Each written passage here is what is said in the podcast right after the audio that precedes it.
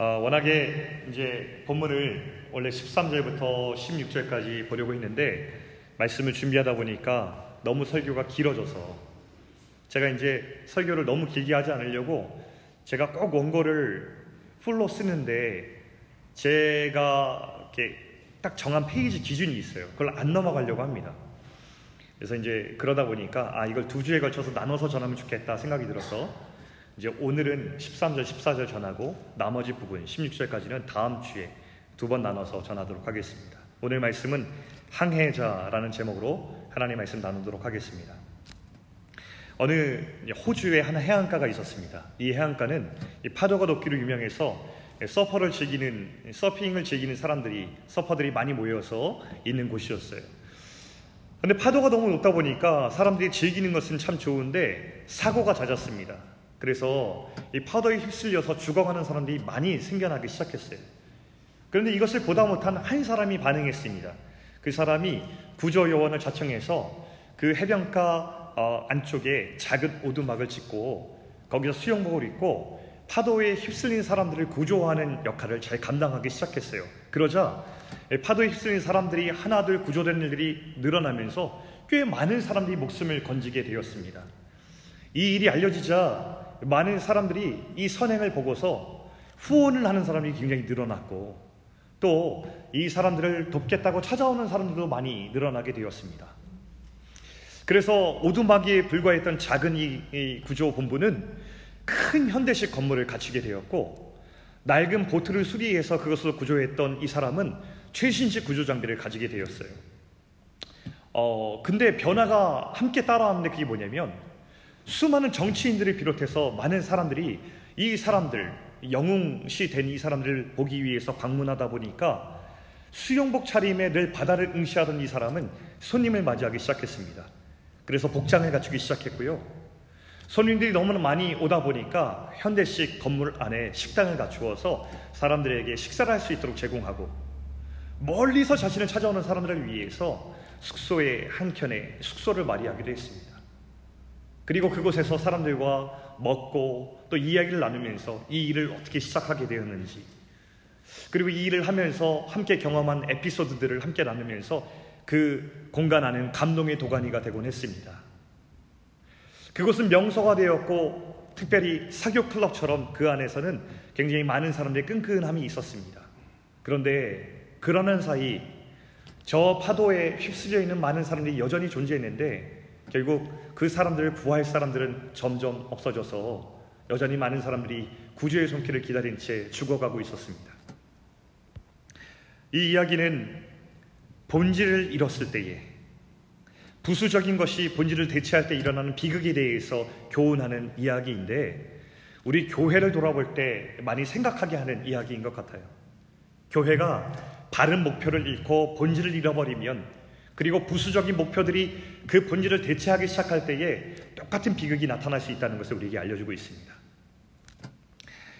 어, 여러분 교회 성장학이라는 Church Growth라고 하는 이 학문에 대해서 들어본 적이 있으신지 모르겠어요.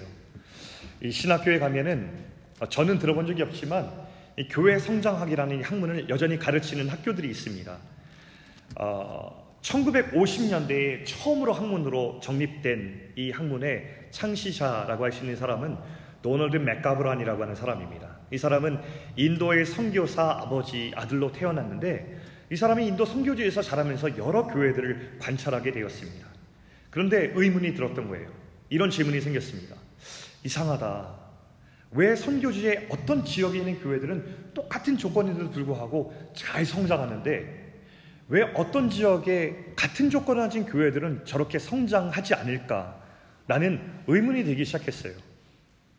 그래서 이 사람이 어떻게 생각했냐면 거기에 어떤 원리가 있지 않을까? 그것을 연구하기 시작합니다. 그러면서 그 전에는 생각하지 않았던 여러 선교 전략들을 수립하면서 교회가 이 추수할 선교지 가운데 그 영혼들을 얻고 잘 양육해야 될 책임으로 주님이 세우셨는데 이 교회들이 선교 전략으로서 너무 중요하다. 잘 성장해야 된다 하면서 이 선교 전략들을 잘 정립해서 교회 성장학으로 발전시켰습니다. 그런데 시간이 지나서 70년대에 어, 우리 시대적으로 큰 바람이 하나 불었습니다. 여러분 많이 들어오셨을 것 같은데 피터 드로커라고 하는 사람이 이제 70년대 현대 경영학의 아버지가 나타나면서 이 사회적으로 어, 경영의 지배 현상이 나타났습니다. 무슨 뜻이냐면 경영이라고 하는 원리는 기업 안에 국한되어 있었는데 기업의 성장뿐 아니라 이 경영의 원리가 세상의 커뮤니티의 각 모든 영역으로 들어가게 되면서 병원이든 학교든 NGO든 그리고 교회든 들어가서 이 경영의 원리를 접목해서 효율적인 어떤 성과를 얻어내는 이런 것들이 유행하기 시작했습니다. 교회도 예외가 아니었던 거예요. 그래서 교회 안에서도 우리의 사명을 슬로건으로 내걸기 시작했고, 그리고 교회의 모든 목표들을 이렇게 그 수치로 나타내서 어, 이것들을 우리가 성과를 이뤄내자라고 외치고 거기에 집중하기 시작했고, 그 성과를 잘 이뤄내기 위해서 어떤 방법들을 써야 되는지를 연구하기 시작했습니다. 그리고 이 모든 과정들을 효율적으로 잘 관리하고 감독하고 이뤄낼 수 있는 탁월한 리더가 필요했는데 그때부터 담임 목사의 역할론도 변화를 가져오게 되었죠. 그래서 담임 목사도 그전에는 이렇게 말씀을 증거하고 어, 성도들을 돌보는 역할에서 교회 전체적으로 경영의 안목으로 탁월하게 관리해서 교회의 성장을 이뤄낼 수 있는 CEO 개념을 함께 가진 담임 목사가 어, 교회가 기대하는 리더상이 되게 되었습니다. 그리고 나서 70년대 이후에 이 80년대까지 쭉 이뤄서 교회 성장학을 한 번 더 발전시킨 사람이 있는데 피터 와그너라고 하는 사람입니다. 이 사람은 풀러 신학교의 선교학 교수였는데요. 이 사람은 이것을 미국 개교회 개념으로 어, 교회 성장학 개념을 가지고 온 사람입니다. 그래서 미국의 개교회 하나하나가 어떻게 성장을 이룰 것인가에 대해서 관심을 보였는데 특별히 이 사람이 주창한 것은 이것이었습니다. 교회는 성장하는 것은 너무 자연스러운 이다. 만약 교회가 세워졌는데 성장하지 못하는 것은 그 교회가 병들었기 때문이다. 라고 주장을 했어요. 그래서 만약에 교회가 병들지 않았다면 성장하는 것이 당연하기 때문에 모든 교회들이 어, 성장을 방해하는 병든 요인이 무엇인가 찾아내고 교회의 성장을 간절히 바라는 염원들을 어, 굉장히 담아냈던 시절이 이 80년대부터 쭉 이루어졌습니다. 아마도 한국 교회의 80년대 여러 부흥회들의 물결과 부흥사들의 출현이 이 피터 와그너가 교회 성장을 발전시킨 것과 무관하지 않다고 생각을 합니다. 그렇게 교회 성장이 발달했는데 좋아요, 좋은데 한 가지 문제점이 발견한 것이죠.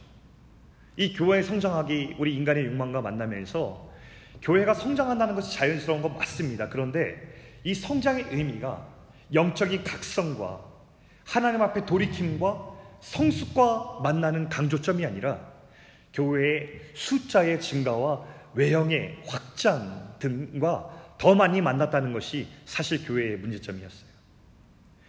이것이 굉장히 노골적이 되는 성, 성향을 보인 것이 이 로버트 슐러라는 이 목사님이 어, 정말 이것을 더욱더 세일즈 개념과 맞추어서 아주 노골적으로 적용을 시켰습니다. 이 목사님이 이렇게 얘기를 했어요. 교회가 어떻게 성장하는가? 여러 조건 중에서 교회의 위치가 좋아야 된다. 넓은 주차장이 확보되어야 된다. 교회의 외형이 중요하다. 교회의 공간이 중요하고 사람들을 웰컴하는 사람들의 외모도 중요하다. 이렇게 주장했습니다.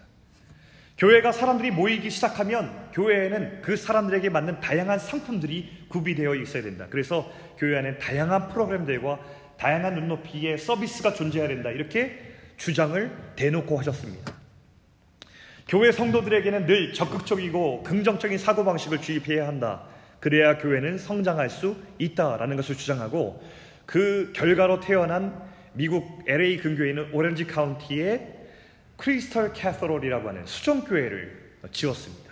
그럼 보시는 것처럼 당대로는 80년도에 80년도에 지어진 교회치고는 엄청난 교회.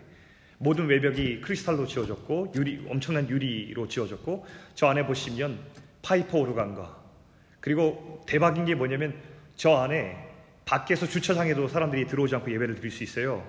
저 목사님 맨 처음 예배 드릴 때 저 파이프 오르간 옆에 외벽을 향해 섰을 때 그 외벽이 이렇게 열립니다. 쭉 올려요. 엄청난 예배당을 지었습니다. 저 안에 보이면 파란색이 뭐냐면요. 저 분수입니다. 예배 드린 동안에 저 분수대에서 분수가 막 올라와요. 이제 저 교회를 짓고서 전 세계적으로 설교가 방영되면서 엄청난 영향을 끼쳤습니다. 그런데 안타깝게도 2010년도 저 수정교회는 경영난을 이유로 저 예배당을 매각하게 되었습니다. 안타까운 일이죠. 자, 제가 교회 성장학의 역사를 짧게 간략하게 말씀드렸지만 사실 여러분 지금 이야기를 듣고 아, 교회 성장학은 나쁜 거구나 생각할 수 있지만 그렇지는 않습니다. 우리 교회에 지금 우리가 모두 다 어, 따라가고 있고 교회에서 굉장히 영향 많이 받은 것들 중에서 이 교회 성장의 영향을 많이 받았고 우리가 우리 안에 다 남아 있을 것입니다. 교회가 성장하고 교회가 각성하고 깨어나는데 굉장히 큰 영향력을 미친 것이 교회 성장학이에요. 하지만 이것이 우리 욕망과 만났을 때에 굉장히 많은 나쁜 영향들도 결과들도 어, 이렇게 나오게 되었어요. 그 중에 하나가 숫자에 대한 집착입니다. 어떻게 하면 사람들을 많이 모을 수 있을까? 어떻게 하면 모인 사람들을 만족시킬까라는 것이 정말로 교회에서 성장하고 목표 삼아야 될 것들을 많이 hin석시킨 나머지 교회가 교회되지 못한 일들이 일어났기 때문이죠. 교회는 성장해야 됩니다. 맞습니다. 교회는 자라가야 합니다. 그것은 성경과 하나님께서 우리에게 말씀하신 것입니다. 그러나 성장의 목표가 무엇인지 제대로 이해할 때에만 우리는 본질을 벗어나지 않은 건강한 성장을 할 수 있다는 사실을 우리는 가슴에 간직해야 돼요. 오늘은 이 교회 성장에 대한 이야기를 좀 나누고 싶습니다. 왜냐하면 본문이 그것을 이야기하고 있기 때문인데 교회는 어떻게 성장해야 되는가? 교회의 성장 목표는 무엇인가에 대해서 오늘 좀 나눠보려고 합니다. 본문 13절 말씀 잘 기록되어 있는데 한번 같이 읽어보도록 하겠습니다. 자, 시작. 우리가 다 하나님의 아들을 믿는 것과 아는 일에 하나가 되어 온전한 사람을 이루어 그리스도의 장성한 분량이 충만한 데까지 이르리니 바로 이것이 교회의 성장 목표에 대해서 말하고 있는 본문입니다. 여러분, 교회의 성장 목표는 무엇이냐면 성장하는 교회는 항상 하나님의 아들 예수님을 아는 것과 믿는 것에 하나가 되어야 됩니다. 이것이 교회가 성장하고 있다는 징표입니다. 왜 그러냐면 교회라고는 공동체 자체가 하나님의 아들 예수 그리스도, 이 예수 그리스도가 하나님의 아들이심을 고백하는 그 고백 위에 세워진 공동체이기 때문에 그래요. 교회가 왜 존재합니까? 예수님께서 십자가에 우리를 위해서 죽으셨기 때문에 교회가 태어났습니다. 그 피 위에 세워졌죠. 교회가 왜 이 세상 안에 존재합니까? 예수님께서 부활의 능력을 우리에게 주셨기 때문에 그 새 생명에 어울리는 고백을 드리고자 바로 이 교회에 모여서 우리는 이 생명에 어울리는 삶을 살겠다. 이제 나는 죽음과나 다름없는 목숨이었는데 예수 그리스도께서 나를 위해서 자기 목숨 내어주셔서 살려주셨으니 난 그 영원한 생명을 내 가슴 속에 묻고 그 생명에 걸맞는 삶을 난 살겠다. 난 예수와 함께 살아간다. 라고 고백하는 그리스도인을 자처하면서 우리가 모여서 이곳에 예배드리고 있는 것입니다.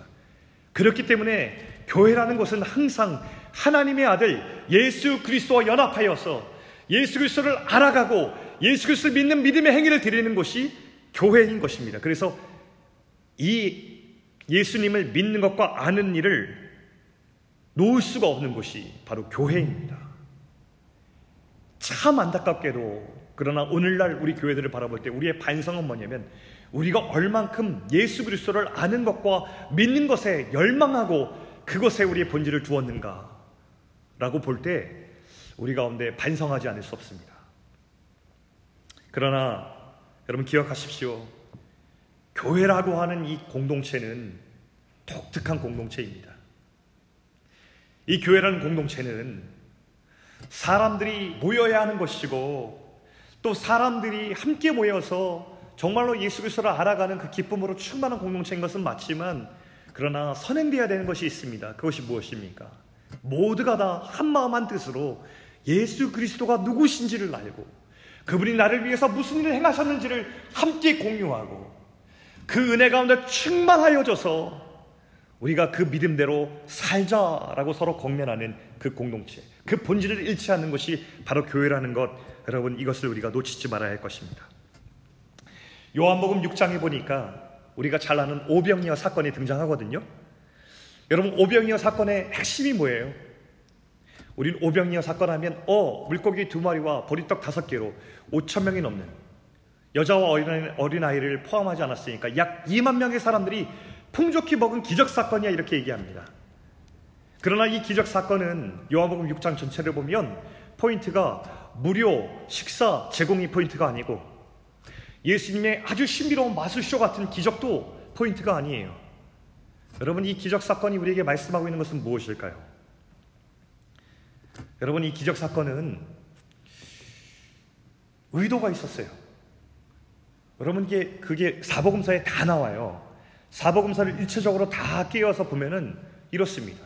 예수님께서 제자들과 쉬러 산에 올라가셨는데 엄청난 무리가 올라와요. 근데 예수님께서 그걸 보시면서 성경에 원어에 보면 창자가 끊어지는 고통으로 그들의 목자가 없음을 보시고 너무 한탄하시고 슬퍼하셨어요. 여러분 그리고 나서 예수님께서는 그들에게 바로 식사를 주신 게 아니에요. 그 목자 없는 양들을 위해서 주님께서 외치셨어요.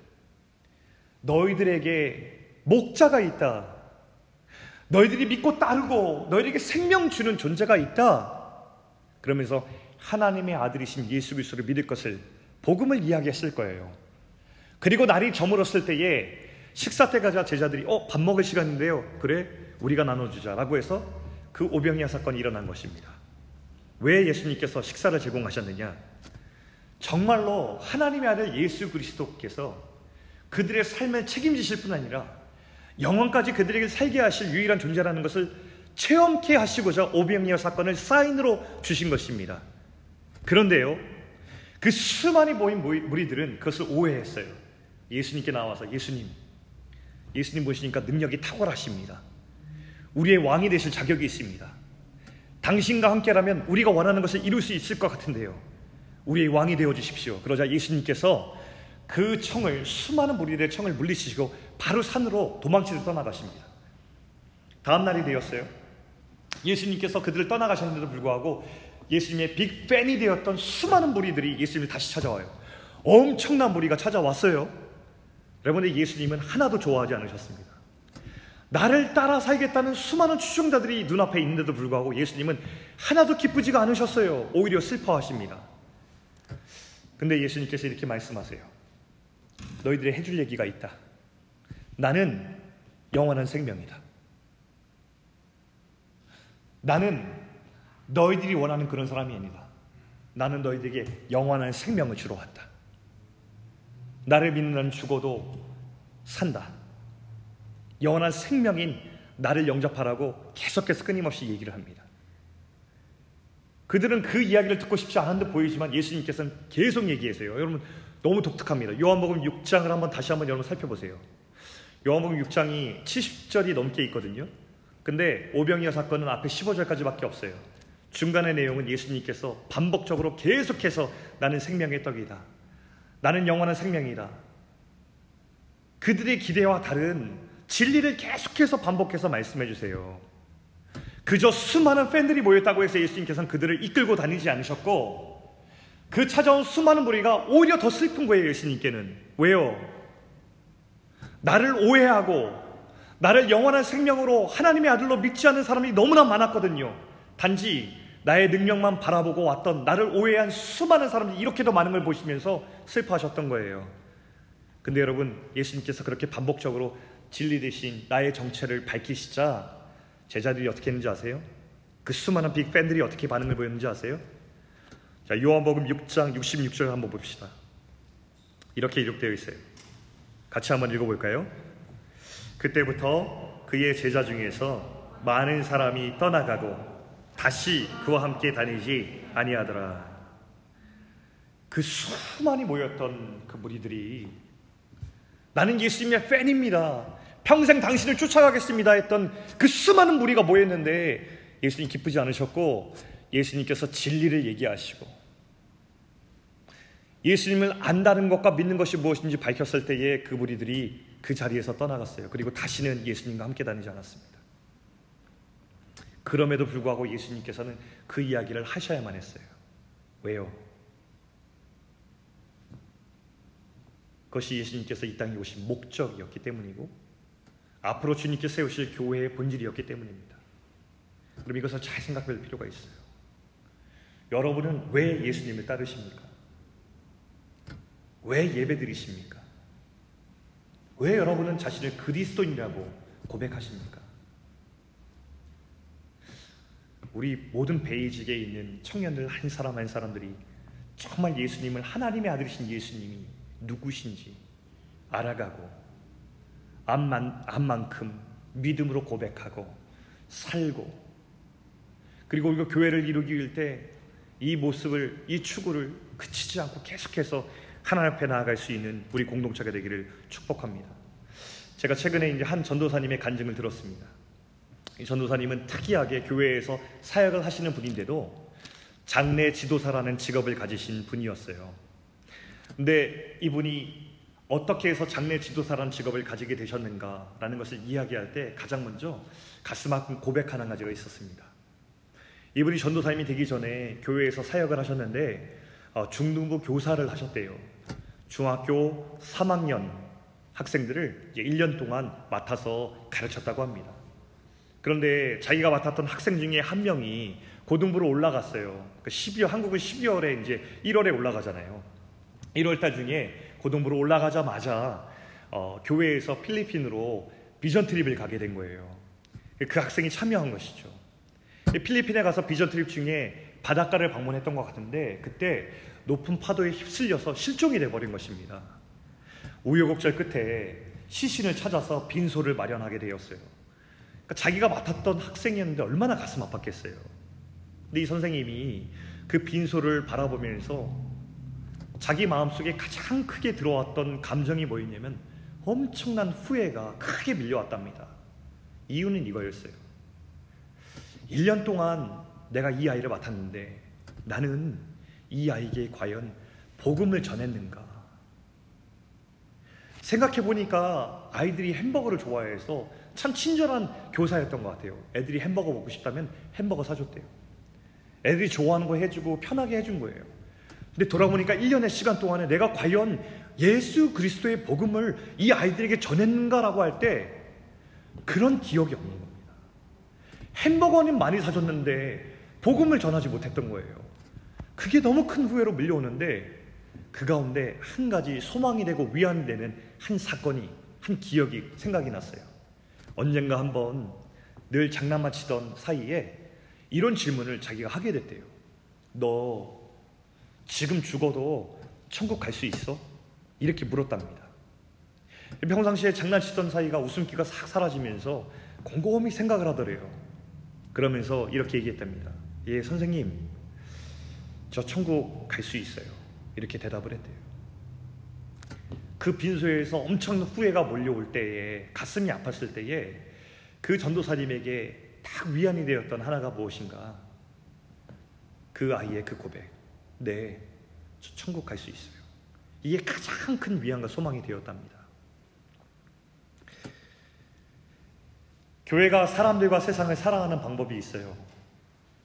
그것은 무엇이냐면 하나님의 아들 예수 그리스도에 대해서 그들에게 이야기하는 것입니다. 소개하는 것입니다. 그리고 그분이 진짜라는 것을 우리의 삶으로 보여주는 것입니다. 교회가 공동체로 모였을 때 이 교회가 하나 되는 방법이 있습니다. 그것이 무엇입니까? 예수 그리스도를 서로에게 어떻게 우리가 알아가고 어떻게 믿고 어떻게 살까라는 것을 서로 하나 되기 위해서 격려하며 함께 나아가는 것입니다. 거기서 하나가 돼요. 여러분, 저는 신앙생활을 모태 신앙인지라 아버지가 목회를 하셔서 저는 어쩔 수 없이 교회를 지금까지 40년 이상 다녔습니다. 그리고 많은 단체 공동체를 만났던 것 같아요. 청년 시절에도 수많은 어, 공동체를 경험했던 것 같은데요. 그때마다 제가 돌아보니까 이런 생각 들었어요. 언제 교회는 진짜 하나 될까? 근데 교회가요, 저도 노는 게 되게, 노는 걸 너무 좋아해가지고, 사람들과 어울리는 걸 너무 좋아했어요. 대학 때도 집에 들어가야 되는 집에 거의 안 들어갔던 것 같습니다. 집에 들어가지 않으면서 열심히 놀고, 친구들하고 맨날 어울리고, 밤에 거기서 자고, MT하고, 뭐 하여튼 뭐, 별의별 걸 다 했습니다. 너무 노는 걸 좋아했어요. 후회 없이 놀았던 게 제 대학 생활인 것 같아요. 근데 그때 보니까 언제 하나 될까? 여러분, MT 많이 한다고 재밌게 논다고 하나 되는 게 아니더라고요, 교회는. 교회가 하나 된다고 느꼈을 때에는 우리가 함께 하나님의 아들 예수님을 아는데 함께 열망하고 있고 그분을 함께 공유하고 있을 때에 그때 하나 된다는 것을 알게 되었어요. 그리고 그 열망 가운데 우리는 점점 뭐로 나가냐면 온전한 사람, 오늘 본문이 얘기한 온전한 사람, 다른 말로 하면 성숙으로 나아갈 수 있게 되는 것입니다. 그리고 이 성숙의 목표는 누구냐면 아, 우리 이만큼 하니까 되게 괜찮은 공동체야라고 하는 게 아니라 이 성숙의 최종적 목표가 소개되고 있는데 그분이 바로 예수 그리스도라고 성경은 밝히고 있습니다.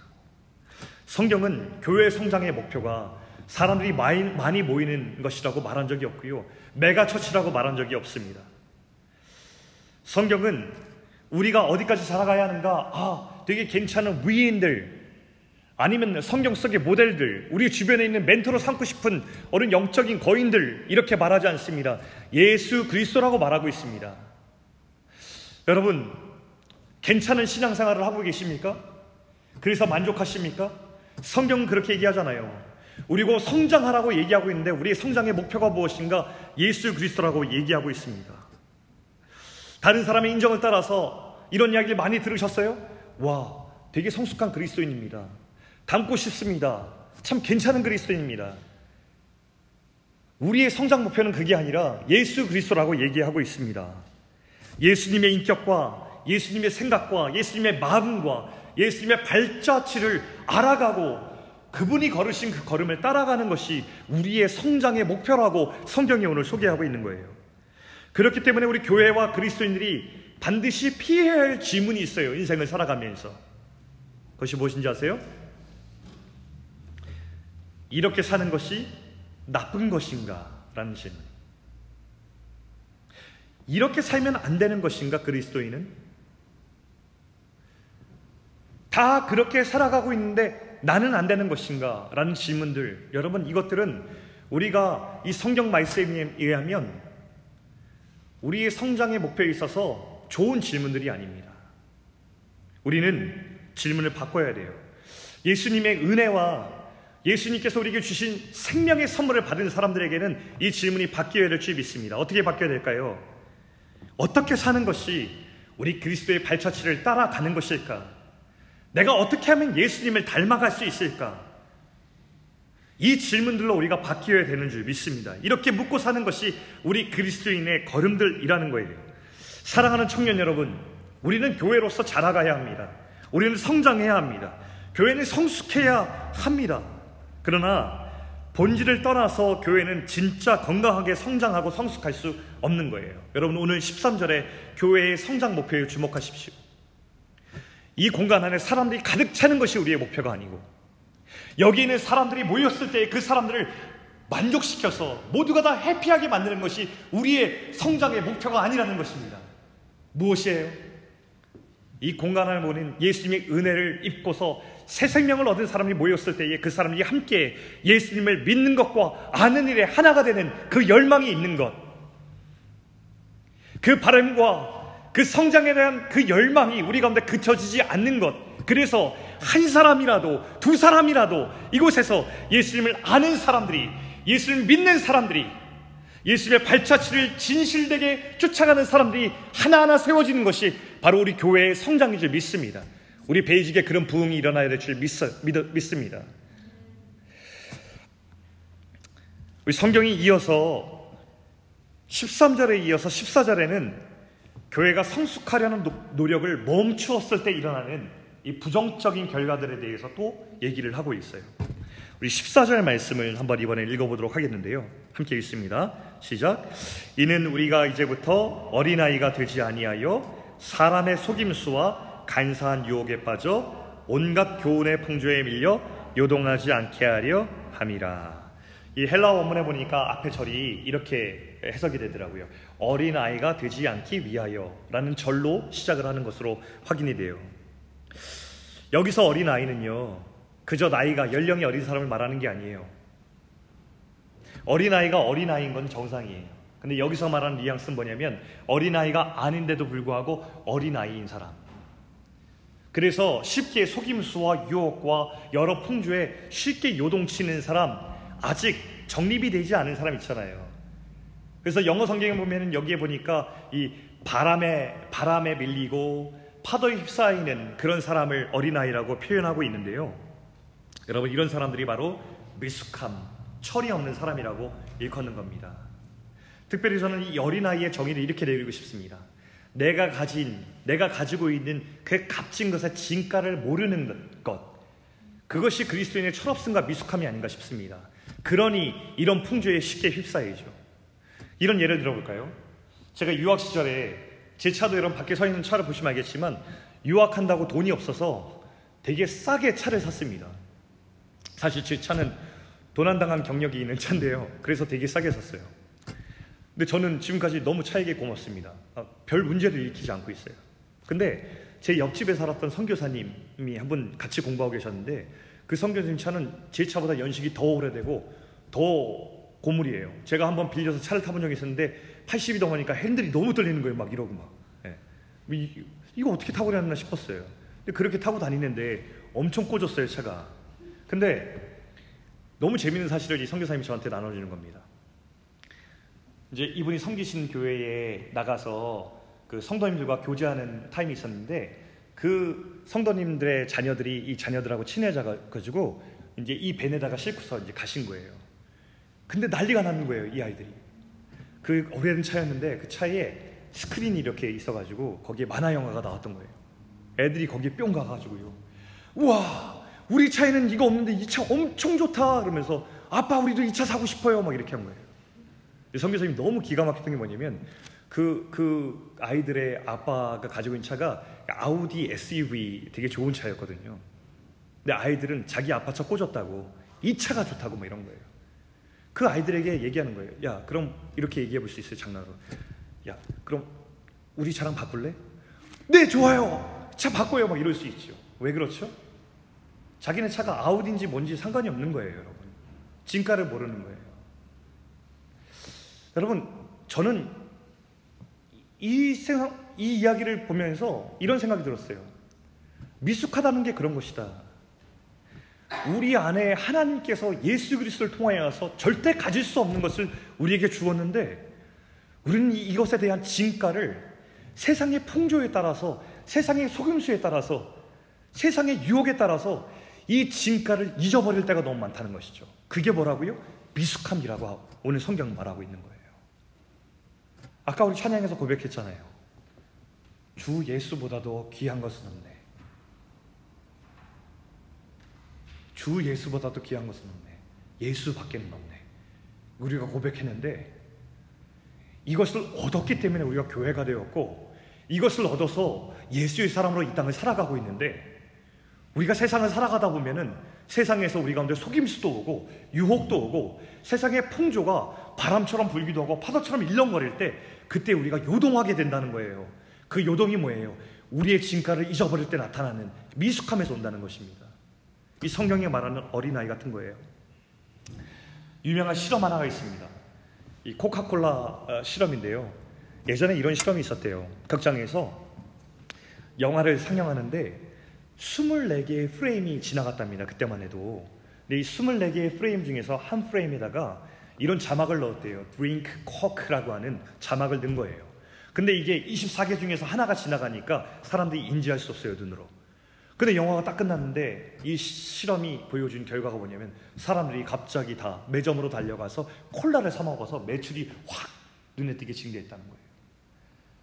이 광고 기법은요 법으로 금지가 되어 있어요. 무의식에 관여하는 광고 기법이라고 해서 이것은 어, 정식으로 광고에 사용할 수 없게끔 되어 있습니다. 근데 무서운 것이 뭐냐면 우리가 지금 살아가는 세상은 이렇게 치딩하지 않아도 이렇게 무의식에 관여하지 않고도 우리의 의식을 다스리고 있다는 것이죠. 요즘 무섭지 않으세요? 우리 인터넷 하면? 소셜 미디어 하면 여러분 무섭다는 생각 안 드세요? 빅데이터가 나를 알고 있어요. 내가 누구인지. 내가 몇 살인지, 남자인지 여자인지. 내가 결혼했는지 안 했는지. 내가 무엇에 관심사가 있는지. 어떤 컨텐츠를 좋아하는지를 알고 있습니다. 그래서 내가 소셜 미디어를 열었을 때에 어떤 동영상을 클릭하게 만들지 예상하고 있습니다. 그래서 우리의 클릭에 대한 동선을 이미 예측하고 우리에게 제공하고 있고 우리는 그에 따라서 그것을 클릭해 나가고 있습니다. 그것이 빅데이터와 알고리즘에 의해서 우리가 계속해서 인터넷의 물결에 점점 더 젖어 사는 것이죠.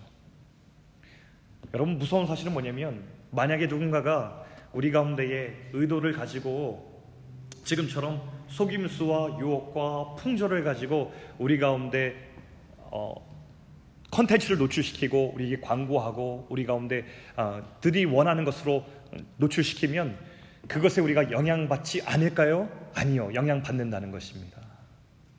이게 더 무서운 것이죠.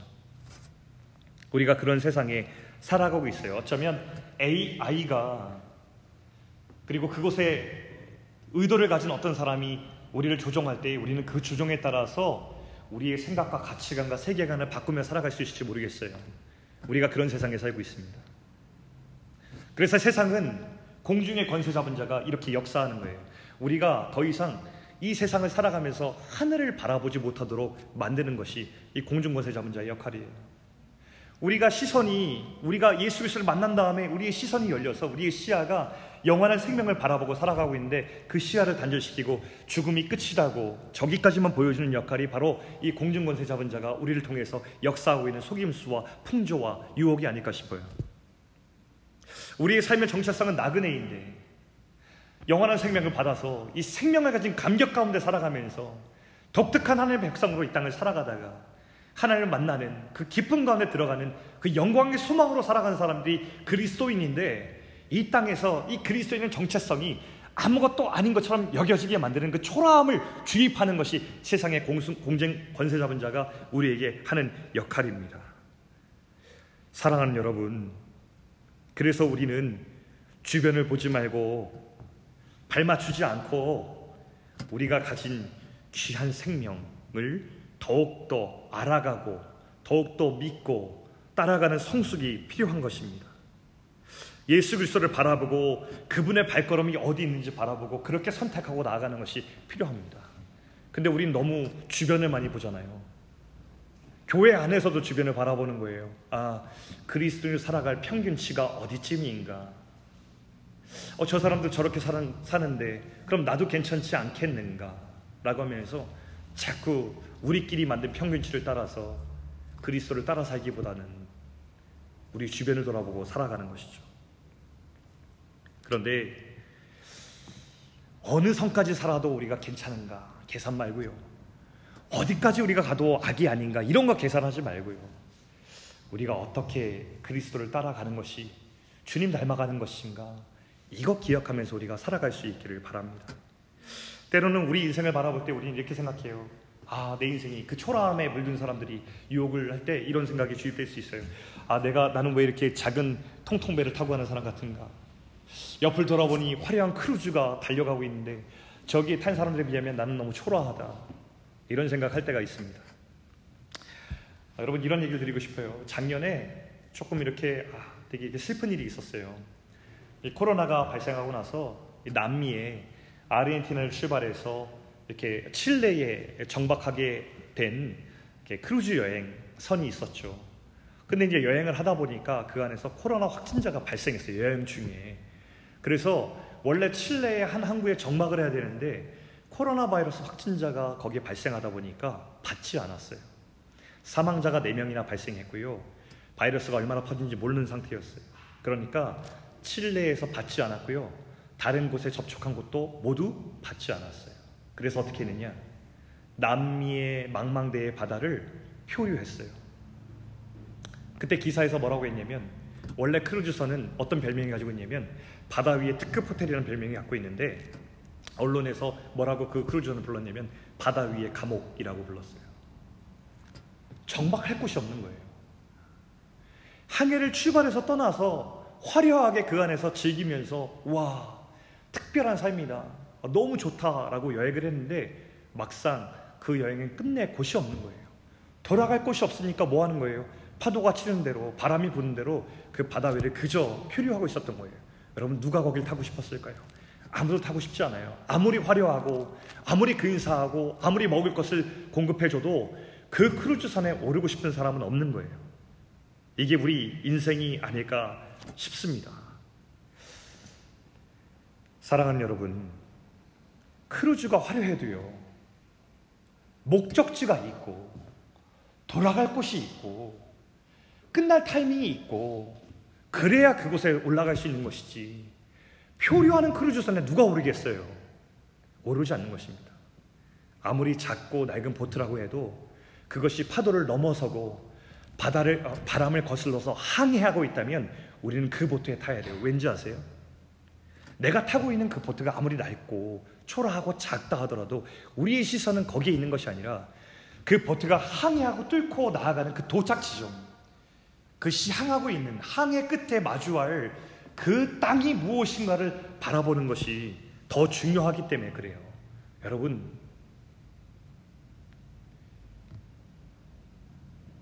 우리는 항해하는 삶을 살아가야 하는 것입니다. 사랑하는 청년 여러분, 우리를 요동케 하는 거센 바람과 파도에 우리가 노출되어 있어요. 세상을 산다는 것이 쉽지 않습니다. 그러나 인생은 표류하라고 하나님께서 만드신 인생이 절대 아닙니다. 표류하여서 바람에 치여 이리저리 휩쓸릴 수밖에 없는 인생을 구해 주셔서 다시 항해할 수 있는 생명을 주신 분이 예수 그리스도이십니다. 예수 그리스도를 만난 모든 청년들은 주님과 함께 믿음의 항해를 할 수 있는 힘과 자격이 주어졌습니다. 주님께서 우리와 함께 항해하시게 하시고 세상에 아무리 거센 속임수와 풍조와 유혹이 있어도 그것을 거슬러서 항해할 수 있는 믿음의 항해를 할 수 있는 그런 모든 힘들을 우리에게 허락하여 주셨습니다. 나를 죽기까지 사랑하셔서 모든 결핍을 채우시고 나를 피값으로 사셔서 모든 장벽을 다 부수고 죽음을 이기시고 승리를 안겨주신 예수 그리스도가 우리 안에 계십니다.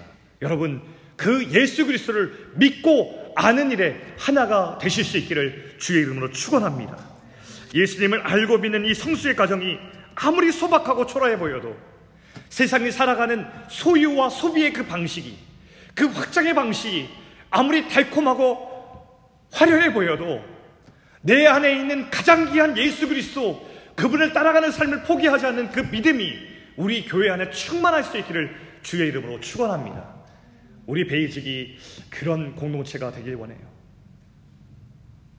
그 귀하고 소중한 그 진가를 서로 가운데 보여줄 수 있고 그 진가를 함께 붙잡기 위하여서 함께 격려하고 함께 기도하고 함께 서로의 눈을 밝혀줄 수 있는 그런 공동체가 될 수 있기를 주의 이름으로 축원합니다.